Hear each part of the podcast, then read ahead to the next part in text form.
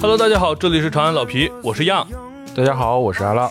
嗯，今天呢是我和阿浪两个人给大家带来一期节目。哎呃，因为郭老师有事儿出差了，对对对，嗯哎，所以就没能来。然后这期节目呢，其实是由八月中旬吧，嗯我看到了在 B 站上看到了一个预告片儿，嗯，叫做《龙虎舞狮》，对，然后里边呢剪了一些就是特别帅气的那个摔下来的姿势，嗯比如说有从这个高楼上掉下来，嗯，从玻璃上摔出去一，些特技动作，对，一个后空翻以后砸在一个桌子上，嗯之类的动作。然后还有就是我非常耳熟能详的，嗯，像什么袁和平、徐克、洪金宝对，这些人的一些一一两句话，一两句话，哎哎，这么一个访预告谈片儿啊，，对。然后我就去查了一下嘛，我看嗯这个东西是什么，嗯，然后一查呢，是这个魏君子魏老师嗯啊。和这个香港武打特效演员协会，嗯哎，也就是这个钱嘉乐当这个会长的这么一个协会，嗯，共同去监制的这么一部影片。对，它讲的是这个一九六零年啊，到我们现在嗯，这么六十年来，这些武打演员儿替身、动作指导，包括这个动作片，嗯，这么一一路走来的这个故事。对，然后我呢，从小就特别喜欢这么三类影 片，嗯，一类呢就是这个我刚才说这个动作武打片，对，香港的。一类是这个警匪片，嗯周润发这种；还有一类就是周星驰的这个无厘头喜剧。嗯对我影响特别深，所以当时我一看到以后，我就说必须要看，嗯哎，然后到了这个应该是九月初八月底的时候，它就上映了，嗯，我还专门在手机上看了一下，跟我领导说，结果一看呢，只有两场排期，就是两个影院，然后都离我住的地方很远，对，然后我就跟领导说，我说周末的时候嗯咱们还是要去看一下，呃，总结一下以前看的这些片子嘛，对啊、对做对做一个致敬吧，然后结果到了周末的时候，已经没有排期了。很少，我我周末看的时候就已经没有排期了，嗯，所以呢就一直就没法看到这个片子嘛。对对对然，后当时我还我记得我给你发信息，对给大郭也发信息，我说我们还是要以这个《龙虎舞狮》来做上一期节目，对，还是要好讲一讲，对，好好的聊一聊。然后一直等到这个九月二十号左右吧，就是在爱奇艺上，嗯，它这个流媒体上有了，哎然，后我马上就哎付费点播，哎 就看了，然后也对给你们都说了嘛，然后咱们就说在这个国庆节期间就做上这一期这个节目，讲一讲，对，反正因为各种原因吧，这个节目最后到播出给听众来听吧，已经到了现在这个时间了，啊过去一一个一两个月了，啊对已经对，对，是挺长时间的了。但是我们要聊的这些内容呢，这个《龙虎舞狮》电影本身只是一个引子，对，对我们还是想讲一讲这个关于香港动作电影、功夫片，功夫片，哎哎，还有这些知名的人的一些故事，还有我们的观影的一些体验，对对这些东西也是不受这个时间的影响。对， OK，长话短说，嗯，呃，我们关于这个节目的内容呢，就介绍到这儿，我们就开始具体的聊一聊。嗯，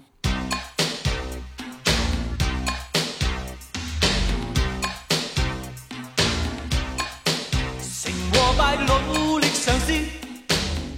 人若有志，應該不怕遲。誰人在我未為意，成就靠真本事。做個真的漢子，承擔起苦痛跟失意。 OK，呃，刚才我们已经介绍过《龙虎武士》这部影片了。嗯，这个影片里面，呃，介绍了很多很多的这样的有名的人，对比如说像刚才我说的洪金宝、对对对，成龙、袁和平、程晓东，还有甄子丹嗯，这些知名的影星，还有一些幕后的人，对比如说像火星，对吧？小猴、黎强权、钟发，还有钱嘉乐这些。嗯，哎，我们了解的这些替身吧，或者说是动作导演，对，哎，这些人。然后里边呢，基本上就是简单的介绍一下吧，就基本上是从一个六十年代、七十年代开始讲起，一直往后讲，在过程中穿插着对于这些人的一些采访，嗯还有一些影片里头的节选。对，最好看的，我最喜欢的还是里边的那些花絮。他其实讲了很多的幕后故事，对对对，很多的幕后故事，比如说我印象比较深刻的有一个，就是我们以前一直觉得这个东西是某某某打出来的，对，对吧？然后哎，他给你放一个花絮，然后那个地方可能有一点，因为他是拿的幕后的一些花絮嘛，嗯，能看到，比如说脸不是，对，对吧？比如说不是李连杰，嗯，是熊欣欣，哎，哎，你一看以鬼后脚你，七对你一看，哦，鬼脚七怎么反派成这个呃黄飞鸿的替身了？嗯或者说是一些其他的一些，就是很明显你能看到是一些替身演员去做的，对，就是让我觉得，呃，怎么第一，我看到这个片子的时候，我是感觉到激动，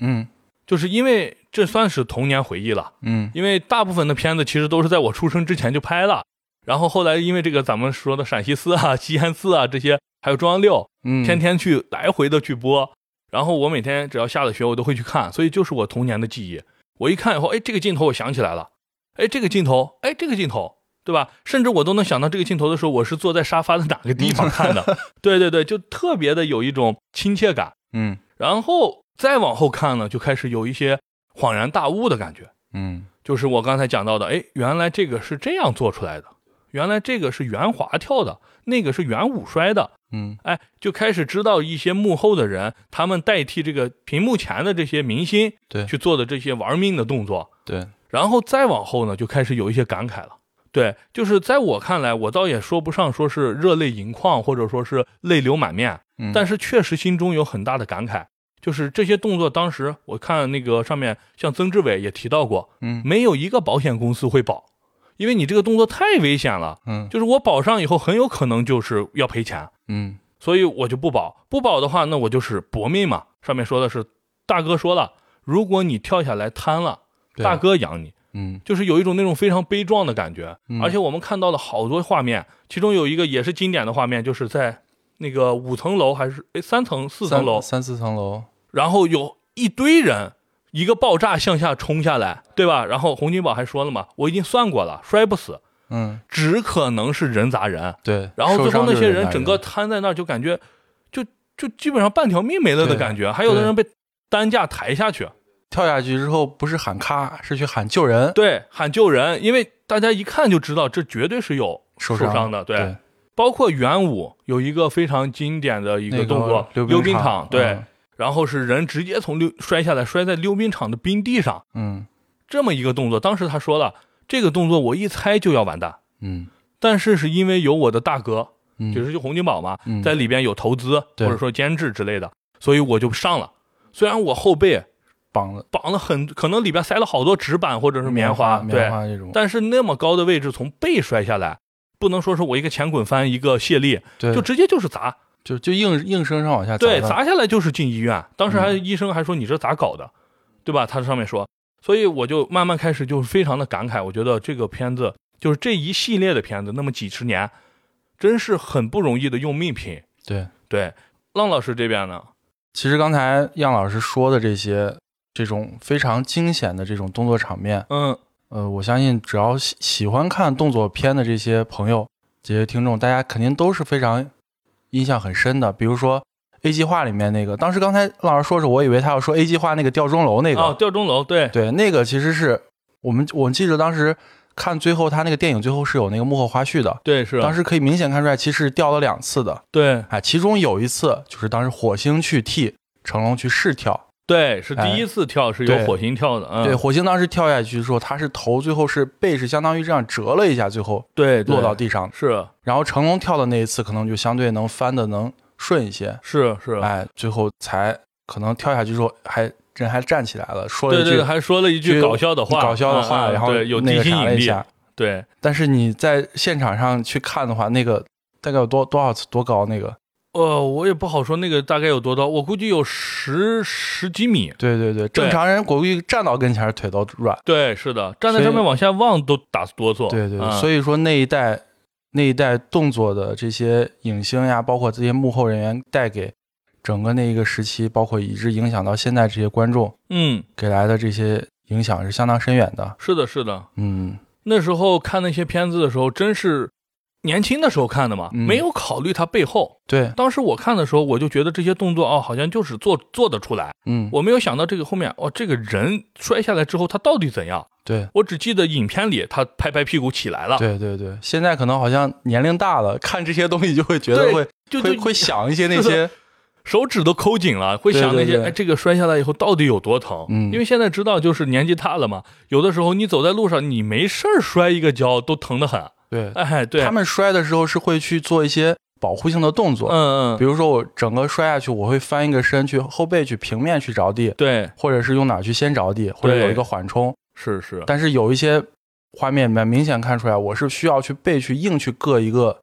棱角，对，或者就比如是说那个元武有一个动作，嗯就是被人一脚踹飞，从一个二层大概的一个窗户上砸出来，嗯，砸出来以后有个小花坛，哎，有个有芽儿，对要哎磕到那个芽儿磕到上芽儿上，然后再摘下来，对这么一个动作。到了这个动作以后，你就很难再控制了，对对，就对是。人家要的就是你要砸在这个芽儿上，砸完芽儿以后，你到底是脑袋着地还是腿着地，这就这不好就控制了。对，就无无法可控。，啊对，所以就有可能一砸不好就直接砸医院去了。对哎，是这样的。嗯反正就是这个片子看完以后，确实有，就刚才我说的，先是兴奋，嗯，然后亲切感，嗯然后再是恍然大悟的解密的感觉，对最后呢就是感慨了。对对啊对，呃，关于那个龙虎舞狮呢，我们不在这儿赘述太多。嗯大家呢，我建议大家都去看一下，嗯会员才六块钱对啊！ 我直接先看了一个，咱们做节目前我又买了一次，因为它只有两天的有效期，对再我买了两再看次一，遍对，再看一遍，因为确实隔了很长时间了嘛。嗯呃，那我们下一步呢，我们就聊一聊关于这个香港这个动作片或者说是功夫片，对哎的一个发展的一个历史。对对哎对，呃，浪老师先给我们简单的介绍一下。呃，其实说到香港的功夫片，呃，先说一下功夫片这个类型吧。哎，对，呃，比如说我们常说的功夫片，可能会归到大类里面，我可能会归到动作电影。对，是的，那动作啊所电影有一切嗯这种有有动作、有武打、有这种飞来就是飞去，或者是拳对打，有身体接触或者有比较兵，器，哎，嗯我们都可以把它叫做动作片。对，然后在咱们现在就是现在今天要聊的这个，就可能会到动作片的下一个分支，比如说嗯就是、就是我们说的功夫片。对，哎，和功夫片这种同它同类相同的，可能又有一个这个武打片。对，武打片哎啊，武打片还有一个就是武侠片。，对，武侠其实这三个它是这三个概念，可能上面会有一些这些融相通的地方，对，或者有一些融覆相通盖的的点，嗯或者对有一些包容的点。对，是的，啊、啊，刚才聊之前，这个样老师有一个自己的比较一个好的 这个理念，可以给大家介绍一下。嗯对，就是我在做这个节目之前呀、我也是查过一些，当时就是首当其冲的一个问题就是武侠片、动作片或者说是呃功夫片到底有什么区别？嗯然后我当时也查了一些，没有特别好的，就是让我觉得特别幸福的一个呃概括的话。，对，然后呢，我就总结了我自己这种淳朴的哈、嗯淳朴的解释，就是说，首先功夫片和武打片还有武侠片都可以归在这个动作片里。嗯，动作片就像刚才浪老师说的，只要有这种激烈的打斗，对，不管是哪种类型的都算，热兵器、冷兵器，嗯呃，然后拳脚，然后飞檐走壁，嗯，哎，甚至非常快的跑酷，嗯有一些动作都可以算在这个动作片里边。嗯，然后动作片往下走就是这个武打片，武打片呢其实跟这个功夫片在我看来是基本上相同的，嗯主要是以这个激烈的打斗为这个的核心，嗯可能是冷兵器居多，嗯，热兵器少一些。嗯不会说非常远的对射呀这些的，或者狙击，嗯就很远一个狙击就结束了，这种都我就不算作武打片，因为它的嗯打太少了。嗯然后再往下走就是这个武侠片，嗯武侠片它其实是武打片的一个细化，就是说我在武打片中要加入这个侠义，对有的东西侠的元素，有家国情怀，嗯有一些民族大义，对同时呢，在动作设计上呢，它是相对来说是以一些相对人类不可以做到的动作，嗯用威亚呀，用一些特效来实现。嗯比如说，我有一个非常直白的解释啊，我的东西是从上往下走，还是从下往上上走？走哎，怎么说呢？就是说我一脚把你从三楼踢出去，你摔在地上，嗯这是武打片。嗯如果是你夸纵身一跃，你从一楼爬上到三楼，嗯这是武侠片。对脱离地心引力对，了脱离地心引力了。比如说那种空中飞翔，然后啪啪啪连踢二十多脚，你要去踢三脚，这是人类极限；你踢二十脚，这就武侠了。嗯包括像我们看到的很多功夫片里面有一些动作，它是类似跑酷的。就说我比如说我左脚踩在一个墙角上，右脚再踩这一面墙，两边一踩一个后空翻，能不能行？可以做到。对，一些运动员啊，一些跑酷啊，一些这个武打隐隐形都是能做出来的。对而有的呢是我就无重力，左脚踩右脚上去了。对，那这种肯定就是武侠片了。哎，简单来说是我是这么认定的。对包括在兵器上，嗯，相对来说比较符合正常的这种传统武术的，比如说红缨枪呀、双截棍、三节棍这种玩法。而不会是飞刀啊这些，就是非常炫酷的可以指挥的，比如说啪百步穿杨，哎，嗯取上将首那级就，是仙侠 片了。哎，对对对，这种的它就都不属于我说的功夫片、武打片，嗯，哎，呃，其实刚才说的这个武打呀、功夫啊、武侠呀，他们都是以武嗯，为主。对是哎，我要有这种武术的这种动作、这种感觉。是，在这个香港整个这个电影，比如说咱们说的这些动作电影的发展来说，嗯其实呃前期它可能就是以以这种功夫片、一些硬桥硬马这种功夫片对来发展的这个源头吧。是是，后来慢慢就发展到了这个武侠，以武侠为主，嗯但是它整个过程相当于是，其实元素之间有互相重合还是比较多的对对对，啊。不能分的特别的边界特别清楚，对对对，嗯然后武侠片可能算是比较延伸范围化最最窄的一个电影。嗯一种类型吧。它其实相当于跟，比如说当时那个时期的美国的西部电影，嗯还有日本的剑戟电影、哎对剑戟片对啊，就是这种风格非常明显，嗯非常有这种自己的这种风格，对是，然后跟其他又有一些明显的界限，对就是这这是跟它比较类型比较相似的来说，那我就有一个问题，嗯徐克拍的这个李连杰的《黄飞鸿》系列，嗯，这个片子到底是属于武侠还是功夫更多一些呢？徐克拍的这个黄飞鸿系列，对，哎，我觉得其实准确说应该是一部武侠电影。嗯因为它其中动作设计咱们先不说，因为徐嗯嗯克他那种和当时是应该我记得当时应该是袁和平吧，对，呃，他弟弟啊，对对做的那个非常飘逸那种动作，对宝树之外，黄飞鸿当时那个电影它更突出的其实是一种侠义的这种，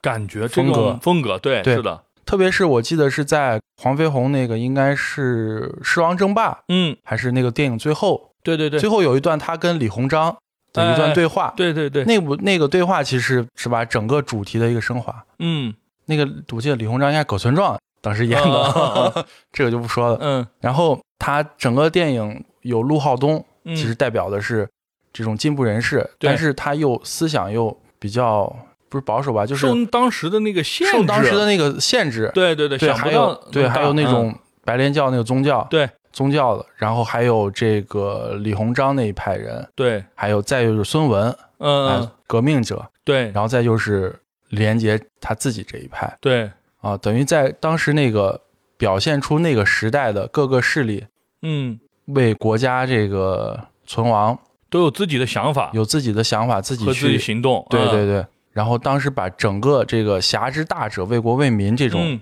思想，等于有了一个很好的提升，是的是的，相当于是其实是非常就是非常标准的一部武侠武电影。侠电影，对对其实从黄飞鸿第一部电影里头就有，但是只不过它可能没有《狮王争霸》里头那么多。对，它里面就是在那个严振东嘛，嗯不是铁布衫冲出来，最后结尾冲出来以后，一堆就是洋人开枪叭叭叭打啊他，把他打成马蜂窝了嘛。对，他下来以后，他说：“黄飞鸿，我们功夫再好，也斗比不不过过洋洋枪洋枪。”嗯里边其实这个就有一点升华的意思了，就是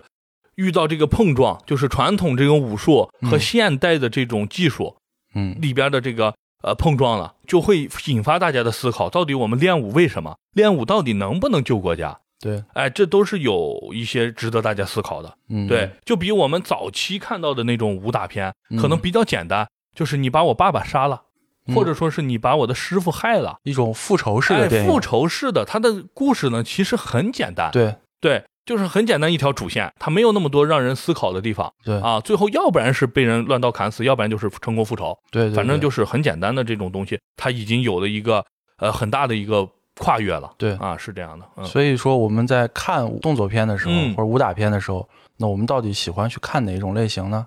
是嗯，看这种有这种主题的，对，还是看动作要爽，哎，要对要这种拳拳到肉，要要刺激、刺激，紧张、激烈，对吧？哎啊，是，嗯，换成一句简单的话来说，到底我们看的是打斗呢，还是看故事，嗯，对？吧？呃，我这儿说一下我自己的一个看法，我觉得我要看功夫片啊，我看的确实是以打斗为主。嗯，我我个人的想法是这样的，对，嗯、为什么呢？就是既然你是功夫片，嗯，你不是故事片或者说是剧情片，嗯对？吧？那么你的重点还是要在这个功夫上。嗯如果你能套到一个非常好的故事上，我觉得那当然更好。没有人说我只要这个打斗，你只要有故事我就不看，不会。但是你的打斗，呃，怎么说呢？就是设计的不能是特别简单的潦草的带过，因为每个人有不同的需求嘛。嗯，我们不能说就是说我讲文艺片就一定高于商业片，对，或者说是我这种动作片就不如你的剧情片，不如你的悬疑片，不一定。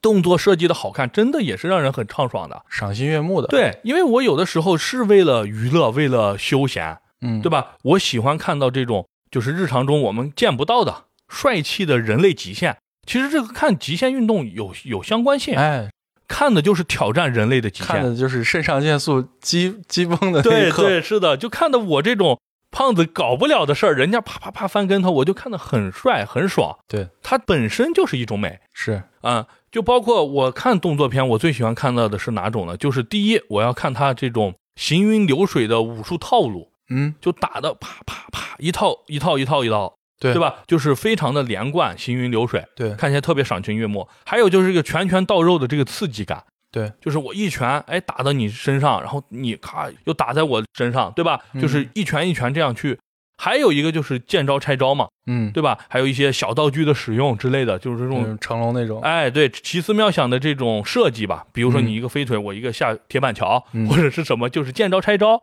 哎，一看一套下来以后呢，感觉特别舒畅。嗯，在这个过程中呢，你基本上都是连眼睛都不太会眨。对啊，做到这一点，我就觉得是看功夫片最重要的对对对，啊。至于故事的话，我觉得你把它放在那个动作片里边，但是如果垂下来到功夫片，嗯可能我更看重的还是动作啊，啊。这个《龙虎舞狮》这部纪录片呢，其实它说的是从六零年开始吧，嗯，就是七十年代、六十七十年代年代、六十年代那对个时候，从那个时候开始讲的。其实动作电影的发展嗯从很早，也就是说十九世纪初，对其实就已经开始有了。是的，是的，电影刚开始的时候应该就有了。对对对，嗯，最早的一部有武打、有武侠、有这种神怪的，嗯就是一九二八年，当时有一部电影叫《火烧红莲寺》，对对对，哎我听过这个，但是这 确个实没这个看非过常早，非常早。它后来不是也翻拍过吗？嗯嗯，这个电影其实现在应该都是一些属于一种残片了嘛，它对很多对都不全了，只能有一些片段在里面。，对对，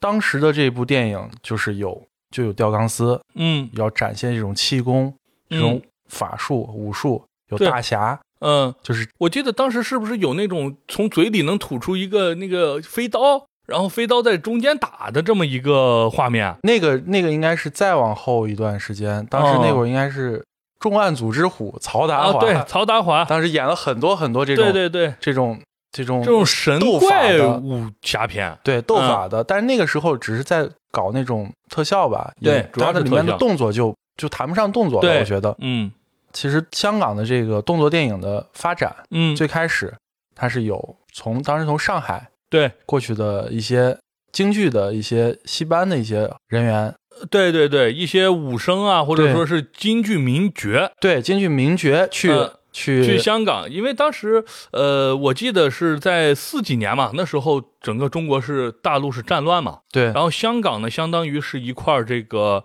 呃避风港吧，对对对然后，很多是刚才的京剧的呀，包括豫剧的啊一些嗯黄梅戏，其实当时都很有名的一些角儿，就会来到香港进行这个演出嘛。嗯哎，这些功夫，呃，这些呃不是功夫啊，梨园的，然后这些技术啊，就是来到了香港南下了嘛，嗯，然后后带动了香港的一批人。对嗯，当时咱们说的这些电影最早其实就是在上海拍的嘛，对，后来由于一些当时应该是抗战啊吧还是什么嗯，原因，抗战，对，整体我们所有人员都转战来香港，是相的，当于把相当一部分人的一些也就带了过来。对，当时其实最早的呃武术指导，嗯也就是袁小田。啊，哎对，呃，袁小田当时是一个越剧的一个名家，叫薛觉先。嗯哎，他当时去对越剧做改良的时候，从上海请的这个一个京剧武生，嗯也就是袁小田，来去教越当时的那个香港的越剧演员去教北派的功夫，对，一些一些动作啊，就反正是技法吧。对对对，嗯嗯所以我们可以把袁小田称为香港第一代的这个武术指导。嗯，对。其实我我插一句啊，就是嗯袁小田，其实大家应该看《醉拳》都知道，哎对里边那个教醉拳的白胡子老头儿，嗯包括就我们打那个拳皇，啊，那个拳郑皇里元斋边，对对对，就是以他作为原型的嘛。对对对。嗯然后他袁小田他到了香港之后，他也会开课授徒，嗯然后开始做一些这种教学的工作，对对然后对再还会是的去做带，徒弟啊，然后就嗯同时进入电影行业，比如说做一些替身、对做武行，对，哎，做这一些工作。然后香港电影后来在那个经过那段时间发展嘛，它其实分为了两派，嗯，嗯就是风，对格在武打风格上分为了南北的两派。嗯，南派也就是以刘家良为首的，对，红拳，对，就是他的刘家良的师傅，呃，刘家良的父亲父亲叫刘湛刘刘湛，对对啊，对，刘湛他是谁的？他是黄飞鸿的一个传人，嗯，对，哎，刘湛的师傅是林世荣，啊，林猪世肉荣荣嘛，林林世荣啊就是对猪肉对荣，对对对，嗯，然后他的是他的风格就是就是以南拳演变出来这种，呃，我可以看到当时刘家良一些指导的一些前期的一些电影，他那种嗯动作是那种非常刚硬， 对洪拳那种感觉，对，硬桥硬马的嗯大开大合的这种动对作，嗯，打的时候会有哈哈，然后对会对有对又有那种动作的那种像一针一针的那种嗯变化的嗯感觉，对，然后还还有真是的，，对，还有一种北派就是咱们刚才说的袁大师袁小田，嗯，还有于占元，对，从南下的这一批人，他们嗯是主要是以京剧戏班为主，对，是的，嗯，然后主要有京剧，还有杂耍这种风嗯格。对，就是咱们看一些京剧的一些舞台上的表演，能看出来，就是会有一些翻滚。对，翻可跟能头我，啪啪啪，我人员打几下，我就要翻一个翻跟一头，个跟头或者嗯或者怎么样，周围对那些跑龙套的也要要跟着也要去跟着翻。去滚啊之类这个的啊他的风格就很明显，嗯，他后来把这些翻滚的呀，这些技巧性的动作会带入到整个这个电影的电影里这面个去。动作设计里面，嗯，对对对，龙虎舞狮后来到这个五几年、六几年的时候，提到了当时是以邵氏对，邵氏，邵嗯氏开始了这个相当于整个香港电影业的一个复兴，当时叫一个啊大繁荣啊，对，相当于是这边的好莱坞嘛，对对，东方好莱坞，对，东方嗯好莱坞。当时是五七年，邵逸夫也就是邵家的六弟嗯，邵逸夫来，当时是回到了从应该是从新加坡还是从哪儿对对对，回到了南洋香港，回来，哎，嗯回来当时创建了这个电影公司，对，当时我记得是采访说过嘛，就邵逸夫他有非常强的这个控制欲，对但是呢，他本身又有非常强的敏锐的这个商业能力，所以他当时就敏锐的发现了这种功夫片、动作片的这个市场。嗯对就人们想要看到从以前的那种像梨园式的，就是黄梅戏式的那种电影，嗯你看那里面穿的人的衣服其实跟唱戏的有点像，然后他就发现了这种功夫片，嗯，然后就大胆的，就是就是倾注在这个功夫片中。对就当时开工很多，我们看《龙虎舞狮》里面也讲到了，火星说这个后面就邵是氏邵氏的片场，李浩同鹏时三四个什么都在开啊，三四部戏都在开。对当时真的是把功夫片、把这个商业片推得非常高。对，嗯其实邵氏电影刚开始发展的时候，它主要还是以文戏为主。嗯当时刚成立的时候找的那几个导演，比如主力的一些导演，比如说李翰祥，啊，他其对实主要拍一些风月片。他邵氏前期的风格，他对整个场景的这种美术呀、这种色彩呀、什么这些运用，嗯和这些导演对这种风格的这种素养嗯是非常高的。所以前期我们知道邵氏后来的张彻，对还有胡金铨，对他他们当时刚进邵氏的时候，其实也是在拍这个，拍拍了一 两部，啊后来开始才才转开始做这个动作动作作嗯动作片的。哎，你一说张彻，我就想到了，聊聊张彻这块儿、嗯啊，其实张彻，我们大家最熟悉的张彻就是他的《独臂刀》，独臂刀，哎嗯，但是张彻的这个电影，他的风格很明显，嗯就是这种快意恩仇，对对对，就是砍，就是就是就是砍，对男性荷尔蒙和血浆，对，男性荷尔蒙血浆一定要光膀子，对光膀子一定，要这种非常刺激的这种画面。对对，对因为我记得当时张彻拍的第一部电影就是因为叫《玉堂春》还是什么那那一部，嗯还是胡金铨拍的，我记不太清了。他当时在那个里面也要加这种血浆的 元素，然后嗯搞到最后这个电影最后他拍了一半没办法，之后找其他人来拍的。嗯嗯他那个时候就风格就很明显。后来拍了《独臂刀》之后，相当于是大获成功嘛。对对对，一百然后万对票房，嗯，拍了成功之后，他就开始我成功了，我就可以继续再再搞这些了。，对是啊，最后嗯拍了一系列这种类似的风格很类风似格，对对对是对的，风格很类似的电影，但是他其实拍到最后有一些矫枉过正吧，嗯就是可能我就风格往这个路子上就越发走展越邪了，越走越偏了，嗯越走越对远了，越走越偏了之后，可能一些一些细节呀、一些一些细节的这种考虑啊，可能就有了一些欠缺，对走到最后可能也脱离了整个这个功夫电影的这种一种顺应时代一些发展，对可能也就逐渐也就不是这种主流市场所能接受的接了，受了，哎，是那的可能也就嗯没有人去在关注这种，相当于就这他的这个风格的，可能也就逐渐也就落寞了。对对，是的，嗯那时候的我看过那个独臂刀，嗯呃，独臂刀包括胡金铨的这个侠女，嗯我也是啊、我也不知道在哪儿，反正是断断续续看过一点儿。嗯，当时的那个，因为受受制于这个发展的这个体系，还有这个个拍摄技术的一些设定吧，反正嗯就是拍摄的东西呢，现在的眼光去看呢，其实是比较简单和粗糙的。对，呃，你像比如说故事上，咱就不说了，像独臂刀的故事，其实他的两兄弟还有他师妹，嗯对吧？然后在路上拦住他，他一把推开了他师妹，他师妹反手就是一刀把他手给砍断了。嗯就是你要搁现在的话，你肯定是无法接受的。一嗯来是这个功夫到底能不能一刀砍断，二来这太儿戏了一点儿。嗯然后就速就是咔一下血一血浆一溅，手扒掉在雪地上，嗯就是这样的一个画面。就是他追求的是这种刚才说的血浆、男性荷尔蒙，还有这个复仇。嗯就比如说，相当于是师门嘛，被惨遭坏人的这个屠戮，复对吧仇？哎，然后我去帮助师门，或者说是我去复仇这种简单的故事。嗯然后包括像那个侠女上面，当时我记得非常有意思的一个点，当时要怎么拍这个人的这个轻功的好呢？他怎么拍？他是这样的，先是那个人离你很远，嗯，我记得就在侠女上就有这么一个镜头，原地一跳，弹床，这不他不是是一种剪辑手法，他先是原地啪一个小跳，对然后再到走到你的面前，对，再一个跳。对然后把这个中间全部剪掉，就变成从远处一跳就到你面前了，啊哈然。后很很诡异的一个跳帧一样。其实这种嗯风格现在的、就是应该九十年代那种电影还是在用，嗯我可能就拍一个人起跳一个动作，然后对拍一个空中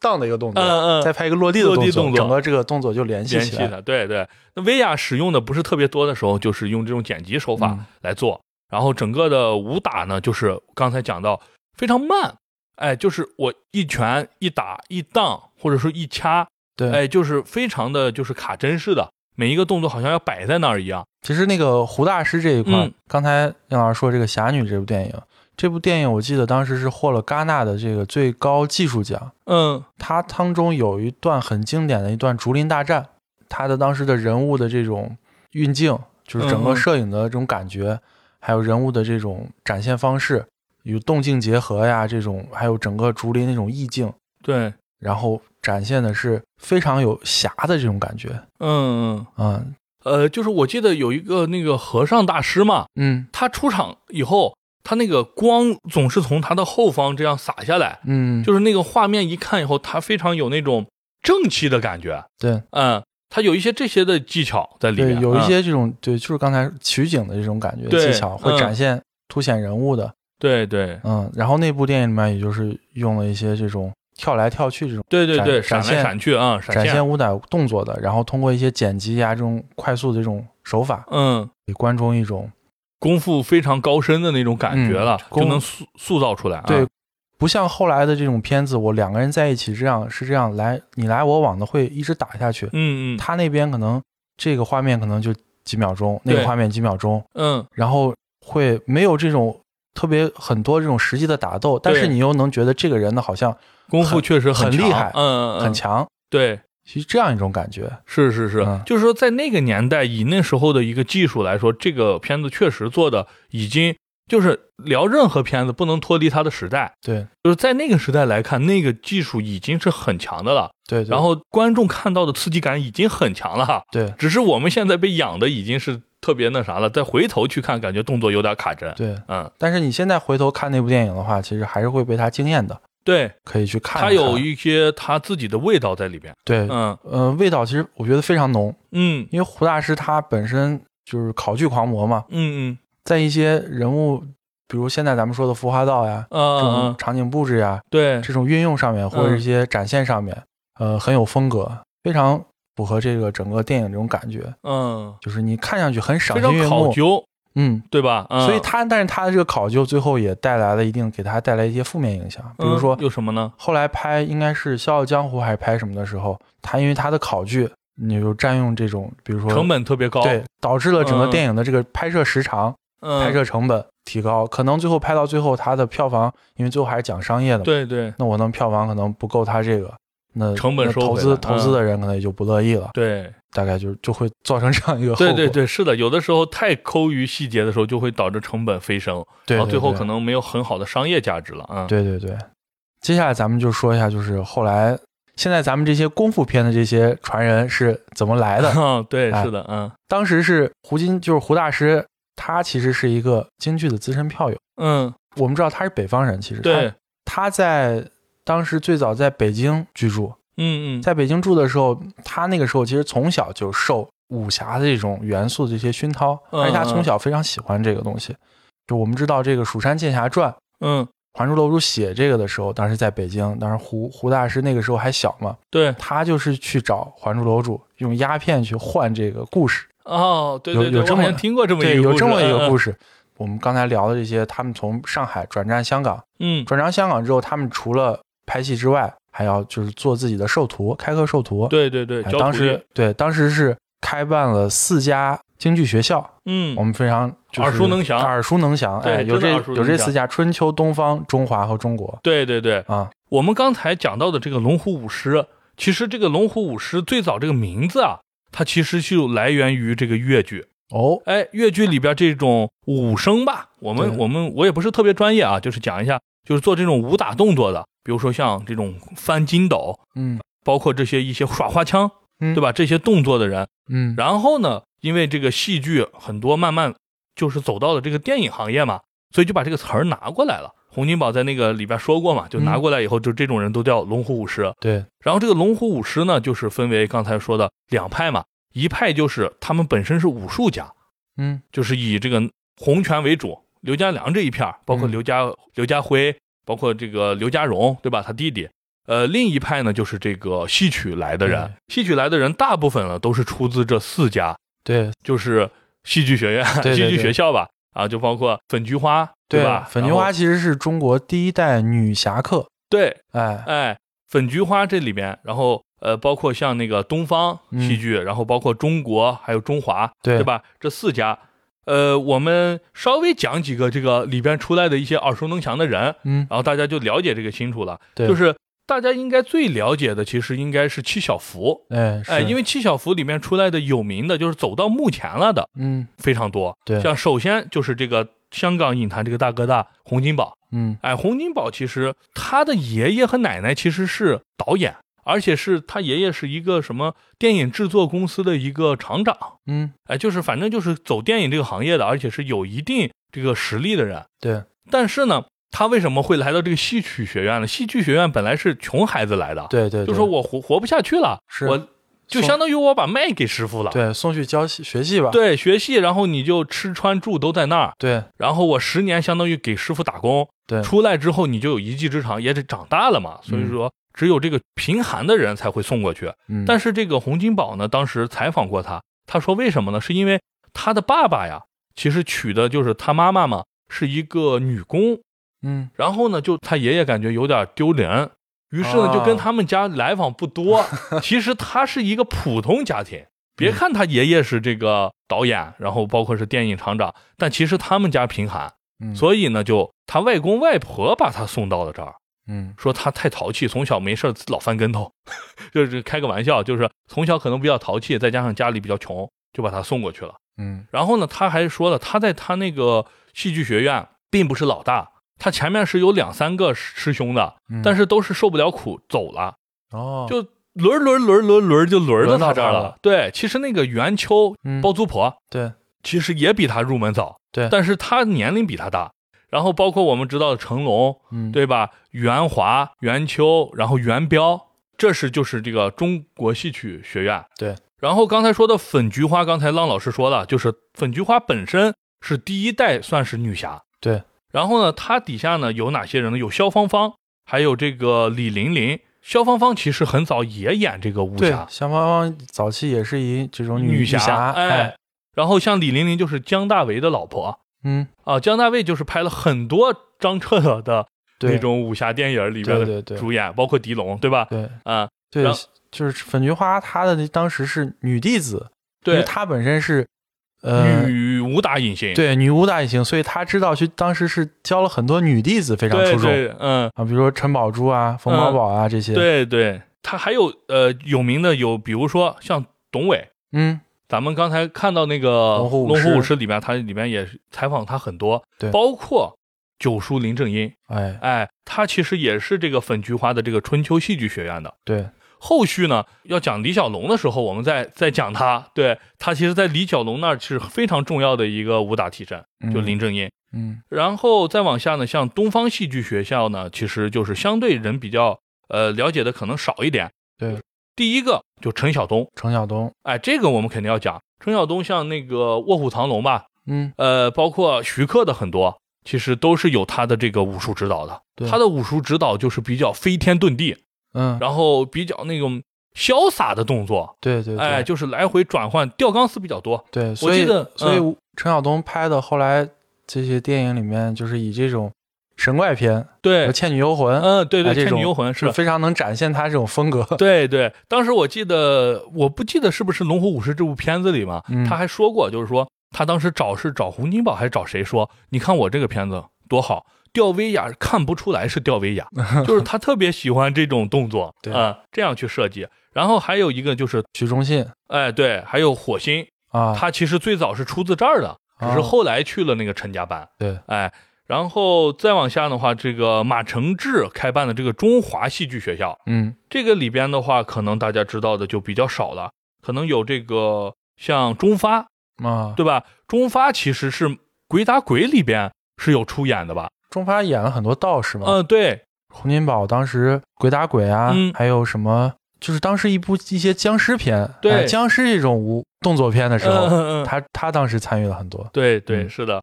呃，包括像那个陈慧义这块，其实就跟林正英刚才要讲的这个李小龙的左膀右臂，对，当时有一个话，我也是在《龙虎武师》里面说过，就是说，嗯如果我林正英还没有到场，那么李小龙就不会拍，嗯，就说等林正英来了，嗯我们再拍。嗯包括陈慧义啊，就是必须得有的人，左膀右臂。我记得有一张照片，就是他搂着他们俩嗯啊、在那儿。呃，这就是这些，相当于是四个四个戏剧学院贡献了一大批的这个动作指导、对，武武打替身，哎，对这种龙虎武师们。等于嗯后来活跃在整个香港动作电影这个圈的所有的人，对，可以说都是基本上出自这，就是所有的中流砥柱吧，是都的，是的出自这几个戏剧学校里面。对对，是的，这些戏剧学校在这个开办的过程中，其实我们看过一个片子，就是《七小福》，啊，就是那个哎、就是洪洪金宝洪金演他宝的师傅于占占元元，哎，对对，然后在里边的两个主角嘛，一个是他自己，嗯就是这个呃大师兄，然后嗯一个是成龙，一个一个演员长得特别像成龙，当时我看就是他跟成龙小时候特别像，当时就是以他们他们那个练武的这个故事嘛，对当时我印象非常深刻，就是火星当时也他当时也讲他们在学校门口每天早晨起来很早，嗯就是直练接手拿大顶，拿大铁，哎，对，啪一到那儿掉一个钟，嗯啊，包括讲那个董伟，然后也是就是在他们学校的时候是大师兄一样的一个人物嘛，对，就功夫特别好，每天就是别人掉一个钟，他要掉一个半，嗯就是道理啊，就是讲他们那个时候是怎么训练的，嗯很苦，嗯包括就是。呃我记得那个七小福电影里面讲到，他们最后就是有点没落了，这个戏剧嗯没人去看了。对当时就说于师傅明天就不用来了。我记得是他们几个人在呃在那个舞台上不停的空翻，然后一个劈叉，空翻劈叉，空翻劈叉，底下只有三个人，两个人睡着了，在那躺着， 就是那个时代开始慢慢就这个戏剧不受大家喜欢了，包括于占元后来，嗯，他的女儿于素秋嗯是一个非常有名的，也是一个武打影星，对，对，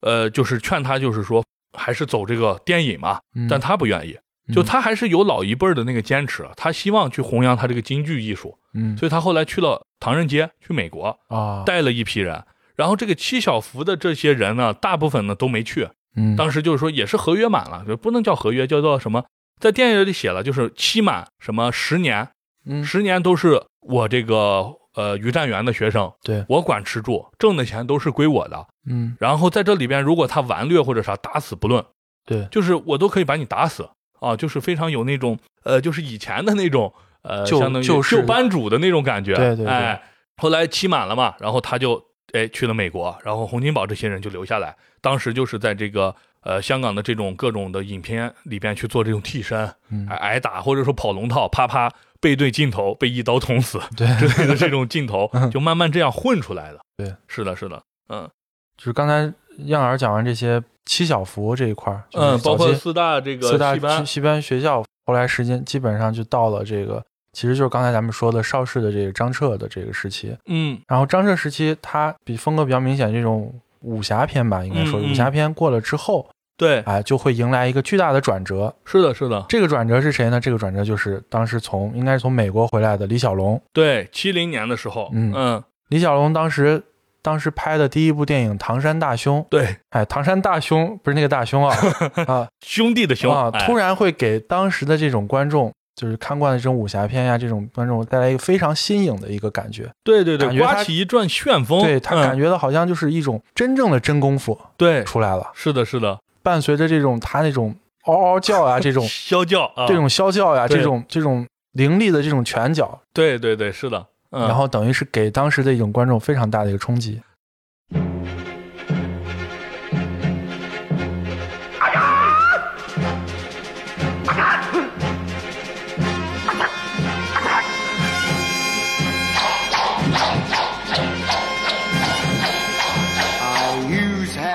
当时我记得我看过李小龙的片子都比较晚了，因为这个时代没对上嘛。对啊我们是比较年轻的哎观众。当时我都是回看，嗯回看的时候我已经看过了很多九零年的这些动作了。嗯，然后，但是我回去去看李小龙的动作的时候，也不觉得像我刚才说的看更早的那帮人的电影有一个隔阂感。嗯我觉得他的这个动作设计并不是特别过时。对哎，就是以现在来看都对不是。当时，呃，他比较有名的，我我个人觉得啊，就是嗯他有一个特点，他经常首先是光着上半身，嗯对吧？露出这个线条、肌肉，对然后呢，裤腰提的比较高，嗯基本上肚脐眼以上。对呃，当时我记得有一个采访，采访谁？采访刘家良还是谁？当时说呢嘛，就问他说是动作设计，第一，像浪老师说的这个消教，嗯当时我看的时候，这个也是他的一个非常重要的特点。对，一个哇哒啊，对吧？就类似这样的，或者喔喔的叫嗯这种设计。然后还有包括刚才说的这个裤腰提的比较高，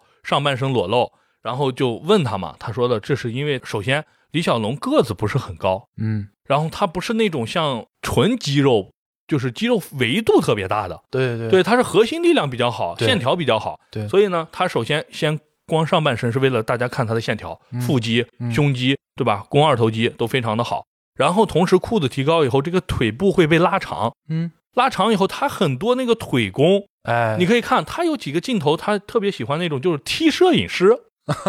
就是他不是我们现在一般摄影师是可能跟随，或者说用那种稳定不器是啊用那那种对利用稳定器，然后去跟随拍摄，对他的时候很多是固定的大机子，那么他就很难去拍两个人非常细的打斗，对所以他经常会有那种，你看他的镜头是这样的，就是比如说李小龙往前走，啪往后一仰，是被人打了一拳，嗯或者说是啪一脚直接踢观众，提观众对，踢观众啪啪两下这种动作。所以当他穿长裤拉高的时候，会显得他这个动作幅度变大，哦就是腿变长了，相当于从底下到高处变长了，这个是距离单位时间内距离变长了，感觉速度更 快。然后消教呢，就是让人第一是它的标志，一听就知道，对；第二死带个了就也是打斗当中的一个鼓舞自己和吓对方的一个啊就是习惯，就是对他本身线下也不能叫线下了，就是影片之外，他作为武术家，他也经常会去做一些消教。对原因就是啊，气长这个气势。对然后当时刘家良也说过嘛，就是很聪明的做法。对对，所以当时就是耳目一新。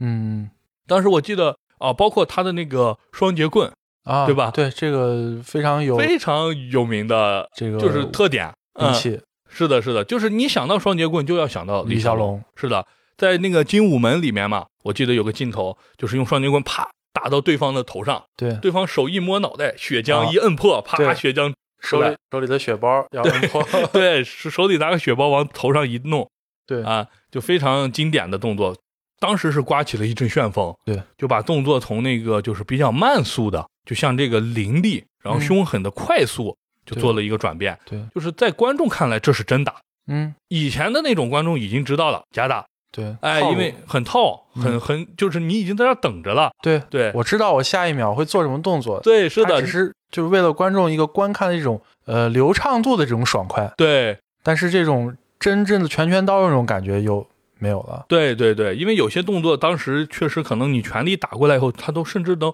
可能很很难捕捉的很好，对，对，所以就有的时候就演起来了，嗯，所以以李小龙他我记得在是哪一部电影，他那表示他的侧踢嘛，啊，对当时把那个美国那种壮汉对对对一，脚踢飞几米远，是啊的是的，包括有一个就是他那个没有很强拉臂的一个拳，寸拳，对寸拳，就是我不会拉很长，对就是啪往前一顶，哎，有点像那种咏春我们经常看到的那种嗯掌变拳，嗯，哎，这样的东西就是很短，但是力量很大，对，哎，就就有那种类似于纪录片的那种，呃，那个采访那个资是料对，因为李小龙本身他作为一个武术家，嗯他当时是参加了应该是哪一年的那个是什么武术大会吧？嗯还是什么嗯，当时在那个上面会展现是他一些功夫，功夫对，他嗯，就是说是实打实的，不是说我为了拍电影去后面一个人拿威亚抓，对拿威对亚对拽，对对，然后我这边碰一下他就碰能一下飞它很一远下。飞起来，实际嗯上是是具备那样的能力的。对，当时嗯我记得是就是一个人拿着本儿，可能拿了一个垫子在前面，嗯，他嗯用寸拳对一拳过去，那个人就飞出去，然后坐到凳子。对坐在滑凳子上滑了对很远嗯，是的，嗯，等于他的是有真功夫的那种感觉的，嗯嗯但是是的很但是也知道很可惜嘛，对拍了四部半电影，对是最的，是最的后一部当时那个《死亡游戏》，当时在咱们龙虎武师里面不是也说了嘛，对当人们听到一个消息的时候，以为是是搞那搞种去炒搞作，对搞炒作搞对什么，结果是确实是真的给去世了，是的，是的。嗯，呃，说到李小龙的话，刚才讲到邵氏嘛，现在其实李小龙他是嘉禾，嘉禾，哎，嘉禾其实是当时邵氏的那个 CEO，当时没有 CEO 啊，嗯就是总经理。呃，他自己单飞，嗯，然后带了一帮核心骨干搞的这么一个电影公司，电影公司是的，跟这个邵氏去对抗呢，对对抗对，是的，，是的。嘉禾当时呢，就是这个李小龙一签约以后啊，这么几部电影一下子就有一个很好的一个开始，嗯，就是一下子就追上来了。对然后后续呢，嘉禾就是呃，包括签约了，我记得签约了洪金宝，还有这个成龙，嗯，对吧？是都是在嘉禾的。嗯然后包括刘家良，其实一直他们想挖刘家良，但是刘家良是有一个就是知遇之恩吧，他很早就在张彻的一些电影里面做动作指导，后来自己升任这个导演，拍了像比如说《少林三十六房》，他的义对弟刘家辉嗯啊、演的那个，那个里边就是经常会有那种武功是怎么来的的表演，嗯不像以前的一些片子，就是这个人是大侠，稍微练一下就就很厉害，就开打了。嗯，他是我要讲以前怎么扎马步、有一种这种看这种应该叫什么成长，这种成长小说这种感对觉，对对，有一种养成的感觉。对对刘家辉当时在演嘛，刘家辉这个我当时对不上，其实刘家辉就演过这个《唐伯虎点秋香》里的夺命书生。啊，对是 对我当时不知道，我以为这个人和那个和尚是两个人，你知道吗？因为造型有点不像。就刘家辉，刘家辉是他的义弟嘛，嗯呃，其实呃他改名了，本来姓冼哦，啊，然后就是就是刘湛收为干儿子。对其实他和刘家良已经差了二十多岁了。啊，以所以其实他的师傅是刘家良，对但是他俩是兄弟，对 哎，当时刘家良也是嘉禾要重金去挖嘛，对但是他就是没有去，对但是呢，做过一些合作，嗯和成龙、和洪金宝其实都有一些合作，对拍过几部影片，然后这个嘉禾，呃，就是刚才我们聊回来，就是李小龙去世之后，对其实当时是出了很多类似于这个李小龙的这种片子，嗯就是那种山寨片。啊啊，我当时记得，呃，我看哪次就是魏君子魏导采访，他嗯讲过，当时是，呃，有南非的什么公 司，电影公司出过什么《唐山二雄啊，那有点现在什么这种就这种山寨》大 片对，儿这种感山寨觉，大片儿，对，就是《唐山二雄》啊，这就类似这样的片子，然后也是一个亚裔，然后就是上半身裸露，嗯然后也穿个呢，也是嗷嗷的叫啊，啊，就模仿他，出了猎很多人。劣质模仿嘛，对，劣质模仿，包括当时成龙改了名字，也是因为这个李小龙去世之后呢，他就加了这么一个“龙”字，对，哎，就改了成龙，然后去重新打起来。成龙当时有一部电影叫《少林木人像》，嗯，他那个电影里面其实是有一些模仿李小龙的这个影子，影子的，嗯，然后后来就是李小龙去世之后，当时是有一个低谷期嘛，整对个对动对作电影相当于有个低谷，应该是三年吧，我对，当时那个个《龙虎武师》里面也我觉说得过，火星说的嘛，对，说当时一下子就没开不了工了。对，没公开了，啊没公都开了所有嗯武师去都去干其他活了。对对对，是嗯的，到一九七八年，嗯哎，一九七八年这个时候是就是相当于成龙找到了自己的这个一个风格的一个风格嗯电影，也就是《蛇形刁手》对，《蛇形刁手》哎，《蛇形刁手》它相当于是把这种功夫喜剧这种感觉对，给真正的打出来，对给表现出来了。对对对它是以这种北派的这种杂耍的这种动作，嗯嗯，然后又结合了这种西方的这种默片喜剧的感觉。啊，对我打一的些时候身体搞笑，对，我不需要去说什么东西，或者不需要过多语言，我只对要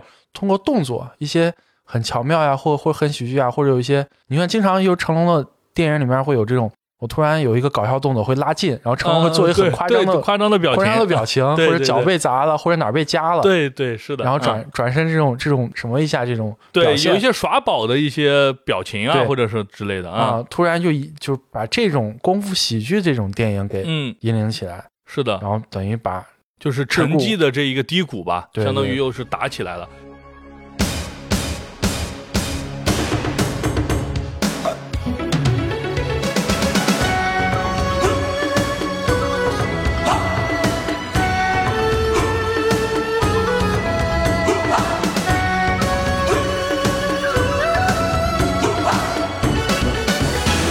人生颠颠倒倒，境界更高。拳風風風騷騷，拎盡風騷。盡情大醉最是最好，借酒揮灑我自豪。行俠濟世永不求道。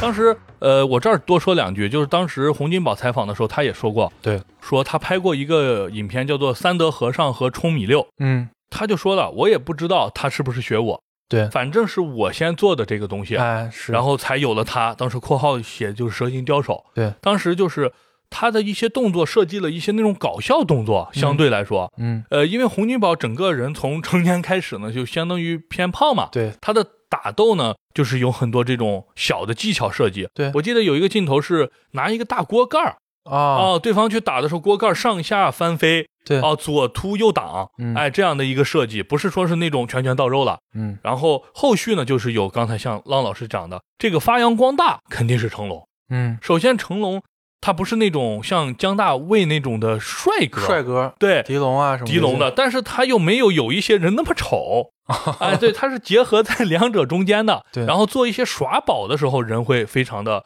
呃，就是感觉特别好，对，嗯然后那个时候是《蛇形刁手》之后，嗯，哎，当时的原班人马对就搞了一部电影叫《醉拳》，对，醉拳啊，啊《，醉拳》当时又是相当于是一个巅峰吧，对当时里面那个就刚才咱们说的袁袁大师袁小田对，演他那个师师傅傅嘛，嗯然后《醉拳》里面把成龙的这种个人风格，嗯嗯，哎，又又推到了一个极致，对，是的，嗯呃，当时我记得这个醉拳还有一个典故，嗯，就是他是怎么拍的呢？他确实是原班人马，是在这个蛇形刁手的庆功宴上，啊，当时的哎呀一个制片，嗯当时他喝醉了嘛，嗯喝完以后他就说：“哎呀，我们是不是得拍一个醉拳？”嗯当时他就是这么随手一提，然后后面就有了这个醉拳的概念， 嗯然后开始就是设计起来、拍起来了，然后一炮也红，就相当于双红，对一下子把他就顶上来了。嗯，对对。然后《醉拳》这部电影之后，后来就成龙就拍了很多这种那个时期的这种功夫喜剧的电影，嗯，对，等于那个时候的风潮可能就是功夫喜剧，是的，是的，哎，持续的相当于是持续了一段时间。嗯然后后来大概到七十年代末开始走了一个下坡路，嗯等于我可能观众我看几年这个东西，我可能也会有个审美嗯，疲审劳美嘛哎疲，劳，因对。为整个它这个过程是一个循环的一个过程。对对，就像浪一样，它是有上有下，有上有下循环往复的。对对对嗯然后这个时候又有一个人回国了，嗯，哎，这个人是谁呢？谁啊？就是徐克，啊、哎，徐老怪。 对对对，徐克当时回国了之后，嗯，也是开始他先拍自己这个试验电影，嗯当时应该是有三部三部吧，嗯第一部我觉得是应该是《蝶变》，但是《蝶变》这个电影呢，它是一种武侠内核的一种，就是元素又柔和的非常多，非常天马行空的一部电影，嗯嗯，就是非常徐有徐克的风格特点，对，但是可能徐老对于鬼嘛，但是可能对于当时这种观众可能并不买账，嗯对，对这接个受不了， 对，所以这个电影当时其实也并不。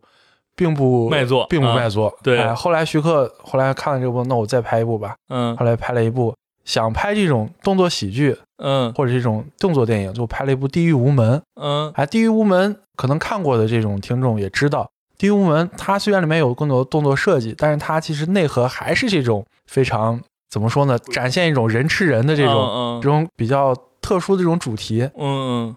嗯，也相当于也也不是很成功。对，后来又拍了一部什么电影，我记不太清了。当时嗯反正就是徐克他自己的这个三部曲吧，对，然后等于就不太不是很都不是成功很好都不是嗯很成功。后来徐克才开始逐渐走到这种拍这种武侠的这种电影，也就是我们后来知道的黄飞呃鸿，黄飞鸿系列。嗯，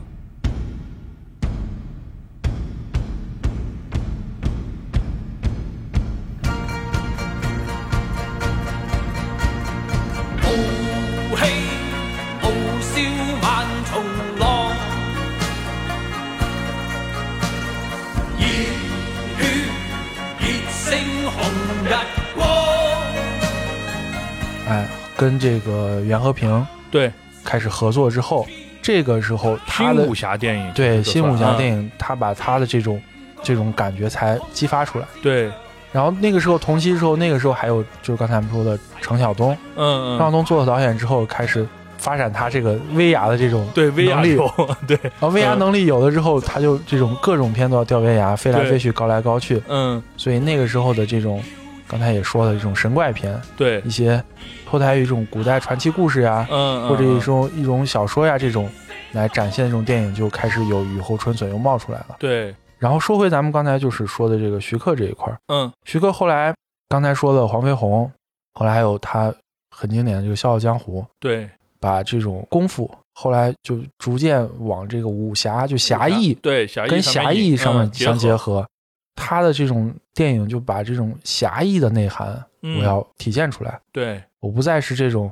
很简单的那种故事，不再是这种很简单就是说复仇式的，嗯，或者是这种这种就是为打而打是式打的，而打式的嗯和种小就是刚才说的这种类型的电影，我是更多的带以这种家国仇恨嗯，主题就有了比，较深刻，对，嗯主题比较深刻。然后这种香港电影人呢，因为也是要更拓展这种内地市场嘛，对，其实当时在跟内地也合拍了这些一一部分内地的武术片或者嗯武打片、武术片。嗯，其实最经典的我们知道就是李连杰，对，就是李连杰他成名的作《少林寺》，少林寺，当嗯，时是张欣妍嘛，张欣妍其实最早也是在香港，但是在那个那个圈子里面，对，后来回到大陆之后，然后我觉得他当时那个故事就是说他当时在哪一次的这个比赛上看这个、嗯嗯这个小孩很很很有特点，对，后来我看就你跟古出奇 啊，然后就对找到他拍了这个《少林寺》，《少林是寺的》当时是轰动一时嘛， 对，然后《少林寺》之后，呃大陆也其实也拍了一很多武打类的电影，，嗯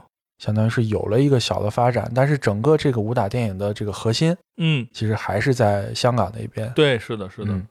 然后再往后走到这个九零九零年代，就是八九、呃八零后九零初这一段时期，其实是当时出过很多很多的这种叫做时装武打片或者嗯时装动作片。嗯我把这种是这样分的，呃，一开始的时候是像比如说我最喜欢的一部电影动作电影就是《醉拳二》，嗯《醉拳二》其实不算我说的时装类啊，但是它是成龙继这个《醉拳》之后嗯又一个，我觉得我个人很喜欢的一个呃经典的影片吧。嗯当时他是为就是想大做这个影片，哦当时是找了那个刘家良，就是一个相当于算是一个世纪合作了，嗯找到刘家良来做这个动作设计。对哎，然后找到刘家良以后，两个人在里面设计了很多精彩的动作，对就是我印象非常深刻。然后当时有一就是在那个火车底下，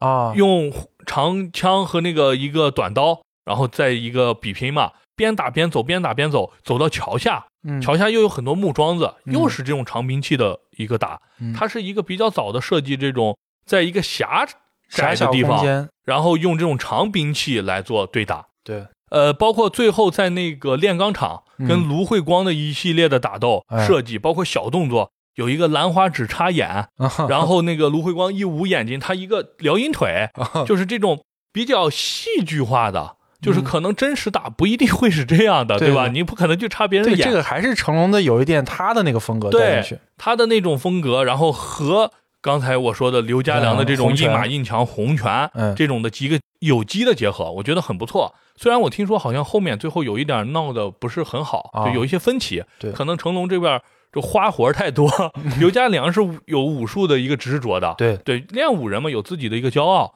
肯定不能让你 搞得太花，所以最后可能有一点分歧，但是这个东西是真的不错的一个片子，对然后再往后就是我说的，像呃 A 计划啦、警察故事警察啦故，事然后包括后面进军好莱坞的一些对红番区，红番区哎，我非常喜欢红番区，对红番区啊这尖些片子里尖面峰，时刻嗯对，他就已经开始有这个时装武打剧，就他很现代了。对然后呢，有一些枪，但是可能比较少，对就是可能会没子弹，对或者说是反正枪被打开了，反正最后就那咱俩就肉搏吧。对然后用一些道具，成龙最擅长用各种小巧的道具。我记得当时有一个采访，采访他，呃，也是个纪录片吧，反正他就带着记者逛这个逛这个片场嘛，啊对，给你讲这些讲这些怎么东西。怎么拍，当时说，你看拿了个椅凳子，就长凳，嗯哎，说你看我设计的时候，啪做了几个姿势，什么上下翻飞，对，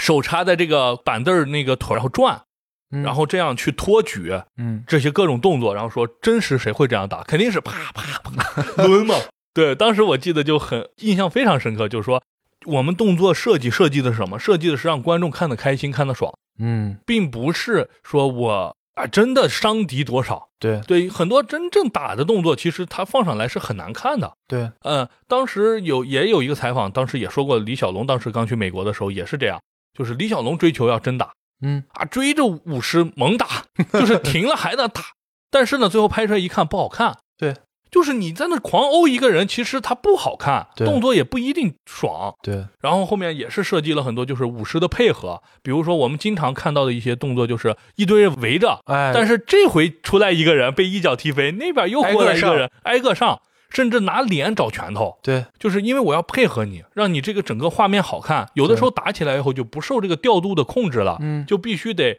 演员和这些武士们配合了。对就我的动作不能空，我这儿一打的时候你先不能过来，等我把它一打开的时候你马上过来，我一个肘，嗯哎，就是结合在一起，就是大家配合做一场戏，对，这块儿就非常难。就是一种群体的这种调度，对群体的调度， 然后动作的设计，就比一 v 一要更难。嗯对哎，就是这样。对，然后当时成龙这些片子都是就是收获很大的，就嗯每一部一部比一部票房好，嗯就是一下子把这个事情又给带起来了，就是符合我刚才咱们说的那个波浪式的嘛。对就是沉寂，然后像黄飞鸿这种的武侠电影也出来带起来，然后又沉寂又起来这种时装动作片、对时装武打片，对，其实成龙的电影你看的话，你能给你一种感觉，就我也能做的这种、啊，这种对对错觉，是的，是的，就是他不是像之前那种武侠电影是这种人都是这种高来高去、飞来飞去、反物理的这种感对觉，对，是的，他的动作是非常真实的。嗯，我可能我有一种我能练几下，我也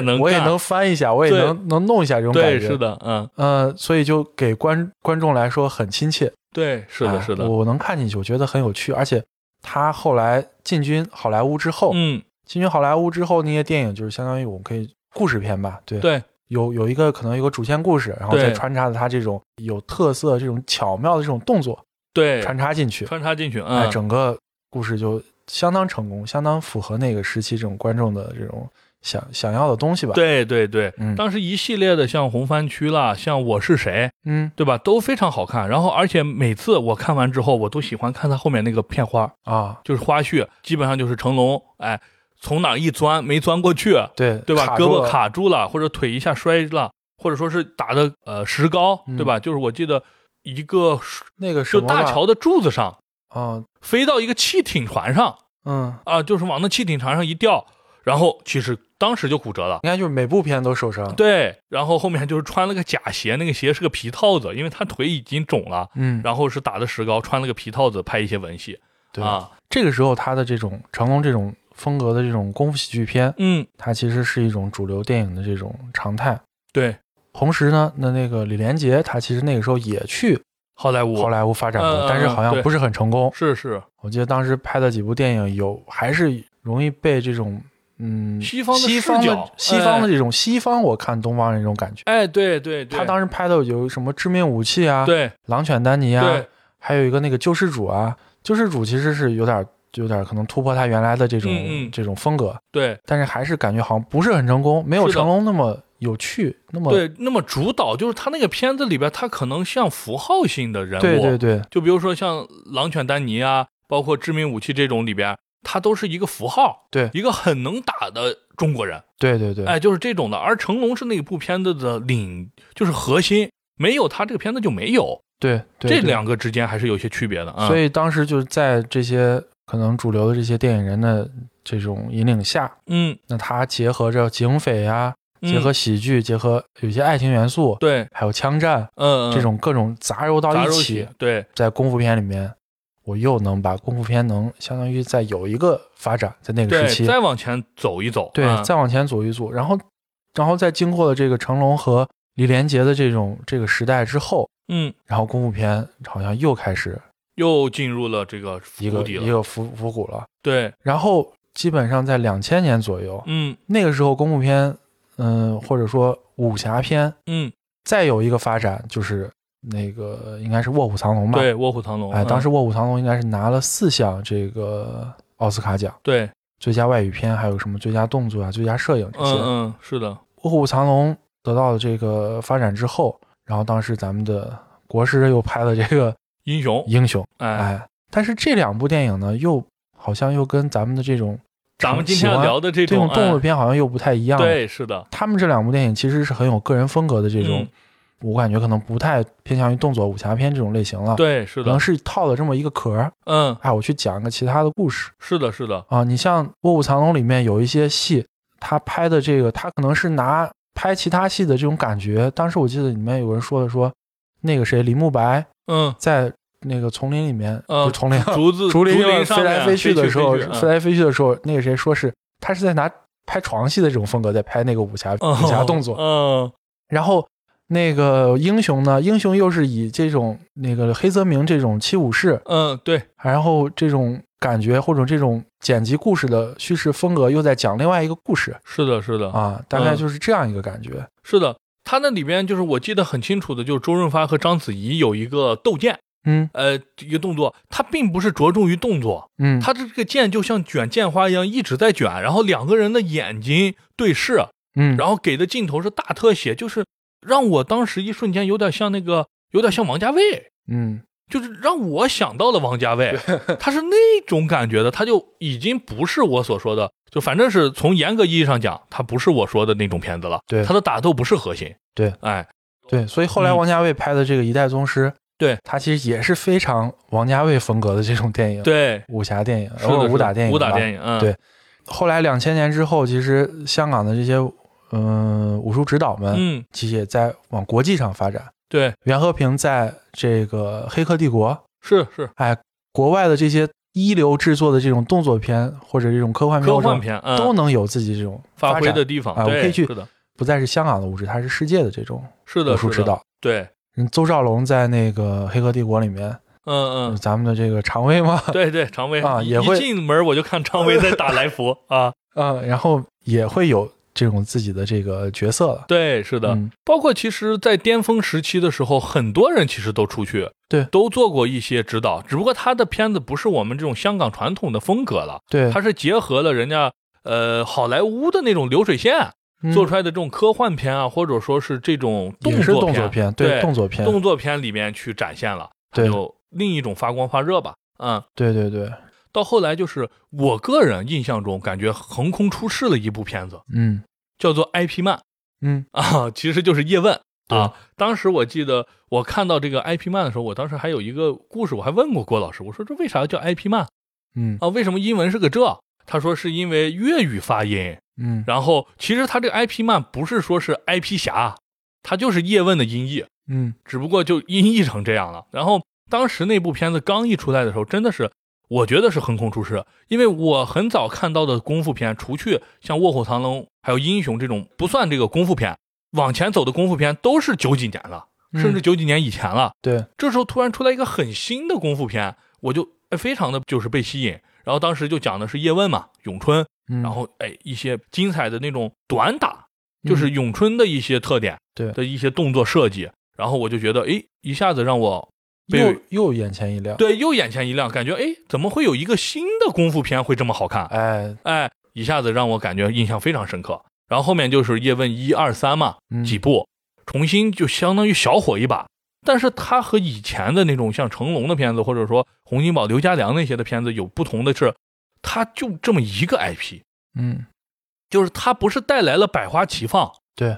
你看完叶问，它没有呃李问、张问这么多东西，它就叶问，就是叶伟信的这个片子，嗯然后就好像就没有带起来了，就是它没有拉同行的能力了，已经。对对对，嗯带不了这种对风格吧？，对，是的，不能把这个武打片、动作呃功夫片又带回一个高潮。对，当时包括有像那个，其实到了这个两千年以后呀，甄子丹就是一个非常重要的一个代表人物了。嗯甄子丹的一系列的片子，包括像《导火线嗯》，是我非常喜欢的。对包括甄子丹在采访里也说过，他加入了一些 MMA，嗯，一些锁技。当时他跟嗯、邹兆龙在那个荒的那个房子那块打的时候，对对那个动作就是有一些一些一些地板锁动作对，嗯有一些地面动作，对进入地地面动阶段作了，对，是的，就有一些这种东西，又让观众稍微眼前一亮。 嗯，然后呢，呃，包括在《叶问》里头对这个咏春的一些描述，包括他自己也拍过一些嗯相对烂片儿吧，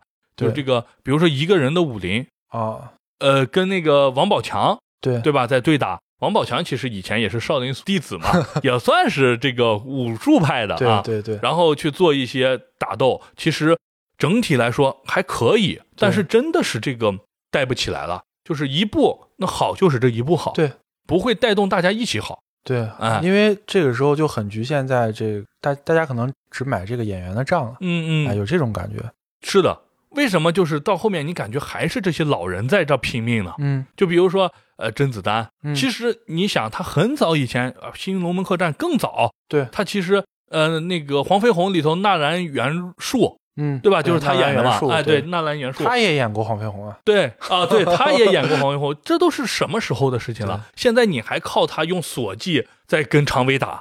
你你你的那些新时代的人确实是已经就是跟不上了。对，呃，这个时期的这个功夫片，嗯他就是以比如说借一个警匪故事的这种壳子，嗯，然后两个人到最后一定要去这种嗯肉搏的去打一肉搏的一下去打，嗯啊，哪怕到最后我要有枪我也不用，对对对，我就要是的跟你去干。是，然嗯后现在这个新式的这种武术设计、武打嗯套路设计，也就是不再像过去那种展现这种，比如说武林门派或者这种招式，招式这种以偏招式为主，而是以偏这种实际的击技、对，实际的呃自由搏击一样的自由那种搏的击的对这种对风格打斗了，嗯，啊是的，不再是那个那个谁说过嘛，杀死一个人的方法是最好就是用手枪啊、对对对，嗯但是他这种风格其实也是一种，呃，给观众带来的是一种情感的宣泄，一种嗯嗯，看的就是看了一个爽快。爽快，对，哎是的，我可能这个时候的故事又不是那么这特种别深的东西了，特别深的东西了，嗯我其实就是讲了一个警匪故事，对讲一个某一个小人物的故事。对，的但是我这样里面穿插这种，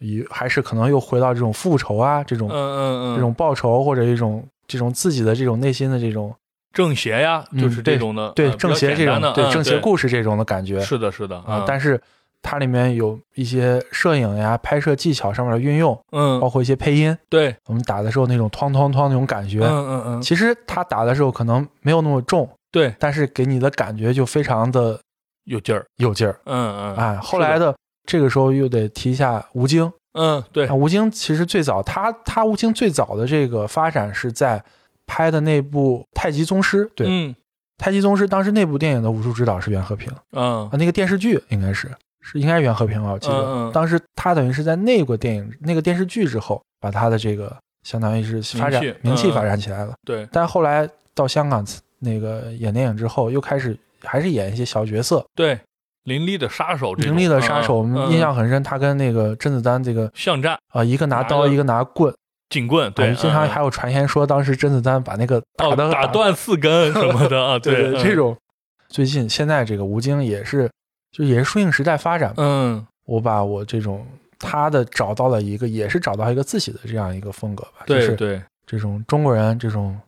中国魂，中国魂啊、哎这种对呃红呃那个战狼，对从战狼开始吧，，对，就不就再是个人英雄主义片，对个人英雄主义有点那种好莱坞的感觉了，对对对但是有一我是点那种我的感背觉景是我的国家的这种，对对对，再之后的话，这个时候咱们能想到的这种这种风格化的武打动作的话，可能就是徐浩峰导演的这对些几部电影了对是的，啊。他从他那个《倭寇的踪迹》，还有嗯这个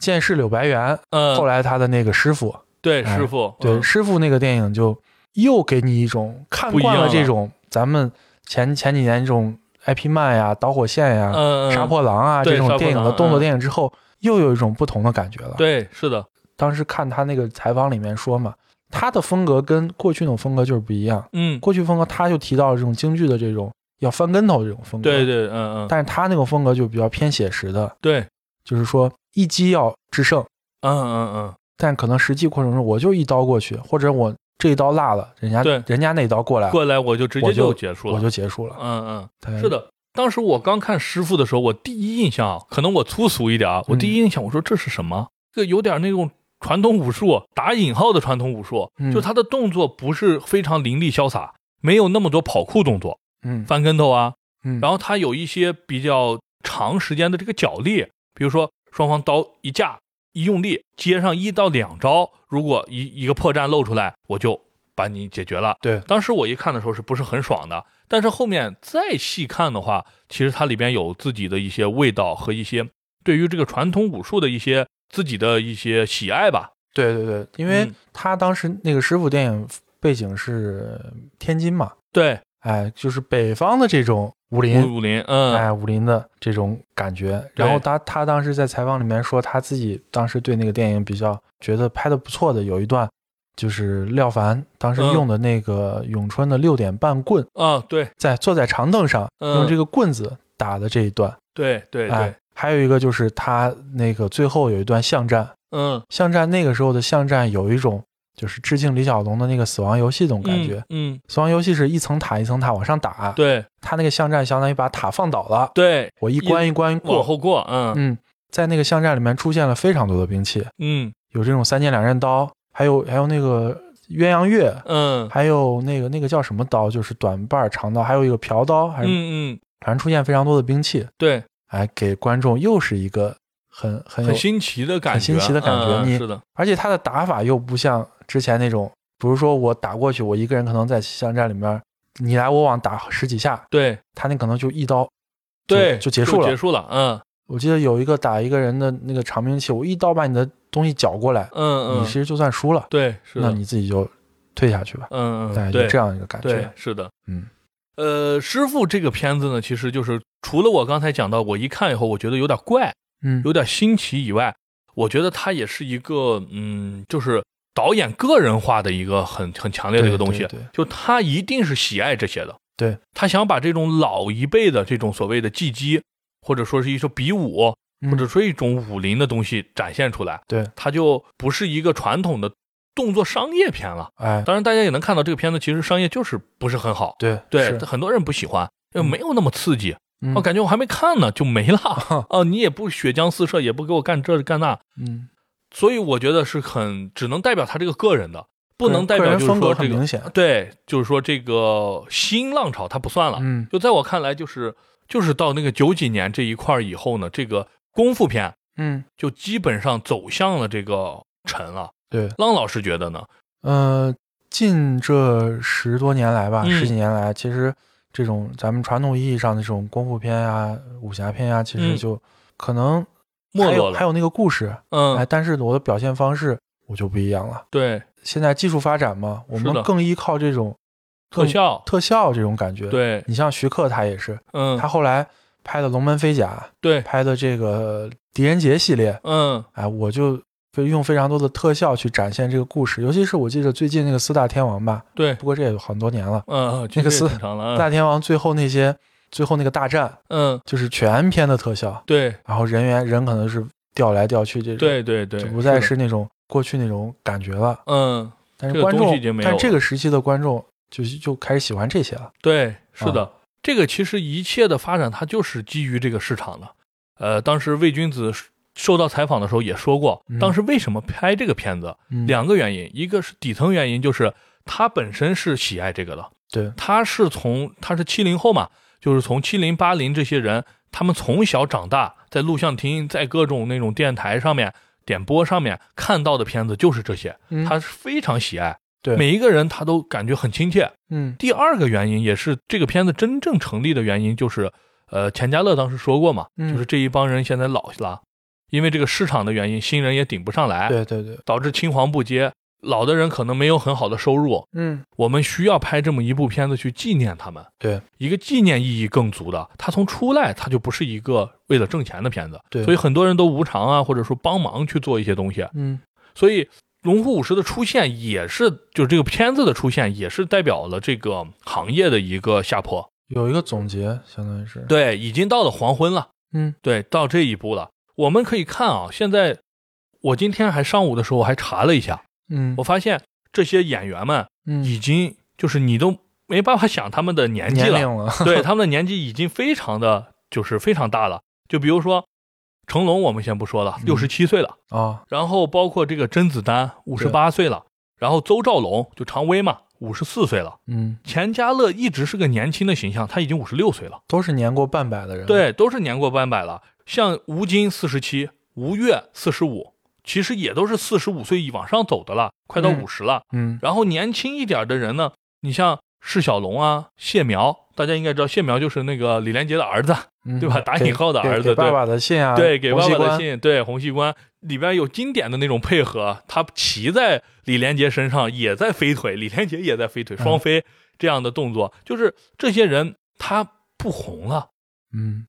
你发现没？他不是这种顶梁柱了，对，他已经是在一些像谢苗，可能我都听说的比较少了。释小龙呢是拍了一些呃电视剧，但是他的活跃程度已嗯经不行了。对现在市场上最火的人不是他啊，就是说这个市场确实是在走向这个衰弱。嗯这个呢有几方面原因，我觉嗯得最根本的原因其实很简单，就是观众的口味儿变化了，是就这样是市场对市场变了，才会导致我们没有很好的演员，嗯或者说是很多的这种人才吧。嗯就是《龙虎武师》这部片子里面也讲到，就是有一个小胖子，哎哎，他是一个卖楼的，应该是销售，对销售对，然后晚上呢，或者说是周末呢，就到这个钱嘉乐的这个培训班里头去练功夫嘛。对就是说，人已经不能以这个为生了，不能以这个为职业了，对，只能是兴趣的方式来传播。然后我还看过有一个人他的一个评论，我觉得也是有道理的。他放的比较大，在整个世界上，嗯人类对于体能的崇拜一定会逐步转向对于智能的崇拜。嗯就是说，呃，随着这个科技的发展，对人会越来越崇拜那些科幻的东西、对高精尖的东西，比如说枪，比如说激光剑或者这种东西，而不是拳拳到肉了。因为他会发现，在这个世界上，并不是那些拳拳到肉的人是这个世界的主宰，世界的主宰是那些智慧的人，所以就是导致这个市大市场的变化，就是人们会更多的看那些科幻的东西。对这个东西我，我当时一听以后，我我觉得，哎呀，好像还有一好像点道理，啊有有道理，而且很很很那种深的高远的道理，嗯哦，有人类的感觉了，已经跳脱那个香港市场了，嗯，对于龙虎武师这一批人来说，他们嗯后来就是逐渐就是转行，比如说做导演、对，做武术指导，是的，去发展可能后续的路。但是对于他们的下一辈人来说，就刚嗯才咱们说的，没有这样一个环境再去培养这些人了。对，是的，嗯，而且因为现在这些技术的发展，我可能我也不需要这种从小练功的这些人，，对，是的，去在电影里面去做这种工作，是的。我有现在很多演员只要配上特效哎和配上一特定效的特训对，就可以了，你看现在多少那种并没有功夫的人对，啊，我一样可以去演功夫片，对，是的，什么嗯，攻守道啊，这种 啊，对，是的，嗯就不说了。嗯，对，就一样能可能会带来一样的效果，是的，所以在整个技术的发展的下面，这个就是嗯衰落是不可避免的不，可避免的一种一种趋势吧。是的，这个职业也就会慢慢慢慢的可能就会消失了，嗯，可能可能就是刚才说的，我崇尚，呃，杨老师说的，我不再崇尚去崇尚智力这种。那崇嗯尚智力对于武指来说，那我就是我发挥我的想象力，对，我发挥我的这种设计能力嗯，啊，我去设计这样一个动作。对，但是怎样实现呢？那我可可以以交由特效，可以教特效去搞对了，是的，啊，我就不需要去人去去突破人的极限极去限了，嗯，搞这种动作了。是的，是的。OK，咱们最后做个总结吧，嗯，就是一七年的时候，成龙拍了一个片子，就是我在我的定义中，它不是一个功夫片，动作片嘛。它是一个动作片，对，但是它不是功夫片，嗯就是《英伦对决》。《英伦对决》这部片子里头演出了成龙的这个，就是被打得很惨，嗯，然后很老，就是有的时候有些动作真的是做不了了对，啊。包括成龙后面拍的，像《急先锋》里面有一个镜头，不知道你印象深刻不？就是他准备从楼上飞下去的时候，旁边有个人说：“那有楼梯。”嗯，他他啪啪啪啪跑楼梯去了。对，哎，对，就是代表了这种功夫片的一个进入迟暮了。哎，对，就是我们可能再也看不到就是传统意义上的那种的功夫片了。或者说那种九十年代、八十年代那种功夫对片，八九十年代或者说七八九十年代那一个巅峰时期，香港电影巅峰时期的那种功功夫夫片，可能就像成龙一样，慢慢慢慢的，只能就是走楼梯了。今天聊了这么多嘛，肯定还有很多东西其实没有说到，对，很多遗珠也没有聊到。嗯啊啊比如说这些各个这种大导演啊，进行一些代表作，你像嗯，毕竟时间有限嘛，对，是没有的，说到也可能观众可能听到这儿，哎，这个怎么没有说？对对，我这个说的这可个能这个说的可不能好不够，嗯不不够不好，不丰满。对，毕竟学识有限，了解有限，看的对可能对也对不多，只对能把是的自己知道的一些东西，嗯，可能就是跟大家分享一下是的，是的，啊，就是有看了最近看了这个《龙虎》是有感而发吧，嗯，嗯，可能咱们这两年想看再看一些这种这种电影，可能就越看越少了。对，是的。OK，那今天我们聊了这个围绕龙虎舞狮这个行业，嗯，聊了这个香港的这个动作片、武武侠片、嗯，武打片，对，还有我们的这些观影的一些故事，还有一些我感受吧。对，呃，希望大家能够喜欢。那这里是长安老皮，我是样，我是阿浪，我们下期再见，拜拜，拜拜。投入命运萬劫火，那得失怎麼去量？驰馬當歌，誰為往事再緊張？江湖中英雄漢，開心唱，誰是最高最強？我是谁？從未理俗世恩屈欣賞。